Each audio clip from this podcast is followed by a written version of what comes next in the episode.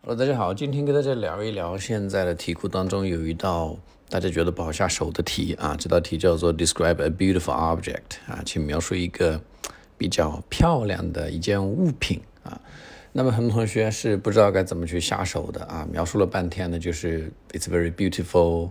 It's amazing, it's wonderful 啊，说来说去啊，就是一些车轱辘话，很难去把它进行展开。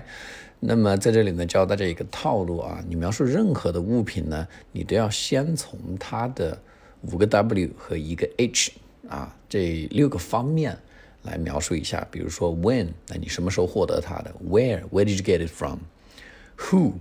from？Who，right？Who bought it for you？and uh, what it is，它到底是个什么东西，or what function it has，它有什么样的功能，对吧？然后呢，还有一个 why，为什么你要买它，或者为什么别人要送这个东西给你？然后你再讲一讲 how，like how often do you use it，how often do you see it，以及呢 how much does it cost 啊，它花了你多少钱？ 但是这一部分呢，只是一个背景的一个介绍啊。然后描述完这些背景之后呢，你应该要 go into details，要去进行一些细节上的描述。那么这里边真正的难点就来了啊！很多同学是不知道要怎么样去描述一个物品的。我这里呢教会大家一个方法啊。所以大家其实要记住的呢是呢，你描述任何的物品的时候呢，都可以从比如说它的形状、颜色、尺寸大小。它的质地啊，这它的这个图案、它的花纹这些方面去描述。哎，比如说在我的眼前呢，现在就放着一个。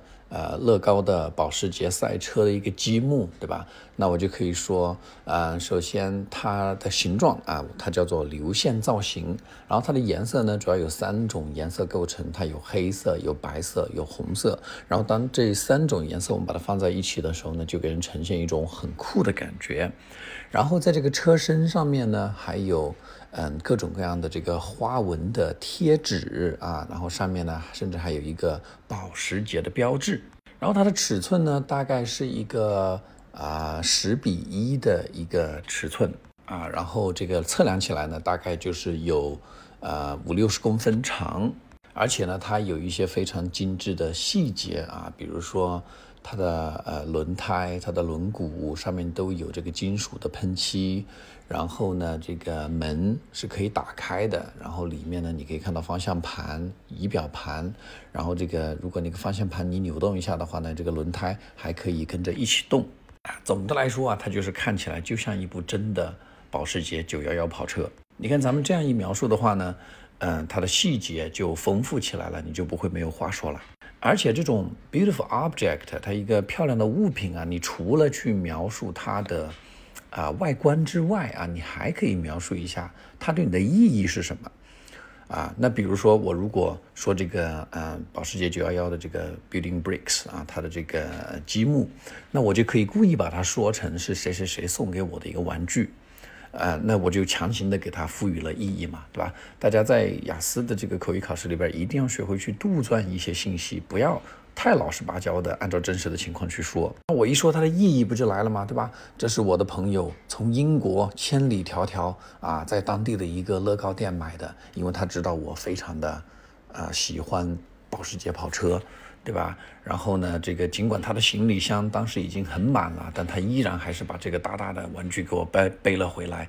那我就非常的感动啊。然后呢，我呢也花了很长的时间去拼它，对吧？然后呢，坐在这个我家的桌子上，然后把它们分类，然后呢，花了一个礼拜才把它拼好。那么整个的过程我也非常的享受。所以说，大家碰到这个一些觉得没办法下手的雅思口语考题的时候呢，一定要学会去打开思路啊。当然了，如果你一道一道题的去准备雅思的口语考试，这么多道题，可能会觉得思路上面有困难啊，然后也会耗费非常大量的时间啊。呃，如果是这种情况的话呢，你也可以获取我的一份神助攻。You can search for 彭百万雅思 on Taobao.com。根据现在的题库啊，我已经制作了、编写了，并且录制了一份 IELTS Speaking Sample Answers 啊，一个雅思口语的这个答题素材。那么有了这份素材之后呢，大家去参加雅思考试的话呢，就相当于是在开卷考试。And IELTS will be a piece of cake for you. Just search for 彭百万雅思 on Taobao.com. Good luck with the test.